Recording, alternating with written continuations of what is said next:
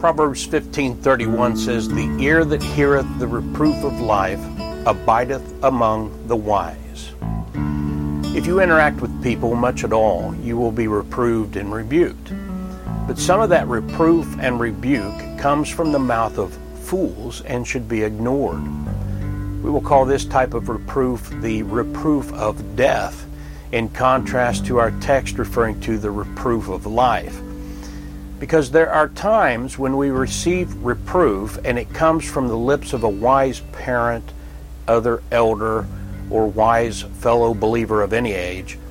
This is sound, reasonable, and or biblical reproof, and that is what is being referred to here in our proverb as the reproof of life.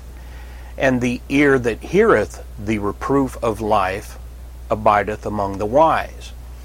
A really good comment on this proverb is found in the works of Matthew Henry, so I want to quote him.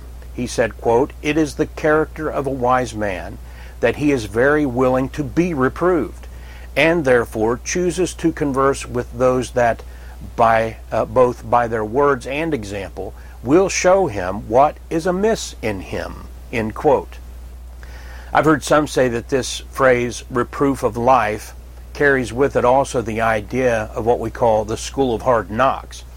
In other words, life itself has some things to teach us through experience if we will just choose to learn our lessons. And I believe that the idea of the school of hard knocks is a truism and is based in fact, but this proverb seems to actually be teaching that the best form of wisdom is to learn by the words and examples of other wise men and women so that there is no need to learn from the School of Hard Knocks, or what I've also heard some people call the University of Life Experience.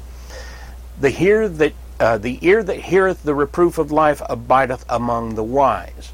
When you know that someone is wise and has your best interests at heart, then you should listen, and with prayer and consideration of such reproof in light of God's Word, once you are sure that it is biblically sound and reasonable, you should receive the reproof. That is the reproof of life as opposed to reproof, reproof of death. We've discussed uh, various reproofs that come from people filled with the foolishness of this world. Uh, through the years, I've suffered the consequences of listening to such advice. Uh, going way back to when I first became a Christian, uh, one foolish old preacher uh, told me when I entered the ministry that I should find the denomination that best fit and then become established in that denomination. As a result of listening to that advice, I spent much of the first decade in my ministry dealing with all sorts of denominational politics and nonsense. Eventually, when I found myself locked out of the denominational church that I had been pastoring and left unemployed and homeless without anyone from that denominational headquarters caring one whit about the homelessness of my family, which included three children under the age of five. I realized that we could have just died, and those wicked denominationalists couldn't have cared less. The reproof of that uh, elderly preacher, who, by the way, eventually left his wife and ministry. well, it turned out to be the reproof of death, not the reproof of life. And sadly, many, especially young Christians, as I was at that time, fall for such foolish reproof, especially when the source is someone older and seemingly wiser. But we have to remember what is said in another proverb that is found in the next chapter we will see in a few uh, devotionals. It's in the book of uh, Proverbs, chapter 16, verse 31, and it says, The hoary head is a crown of glory if it be found in the way of righteousness.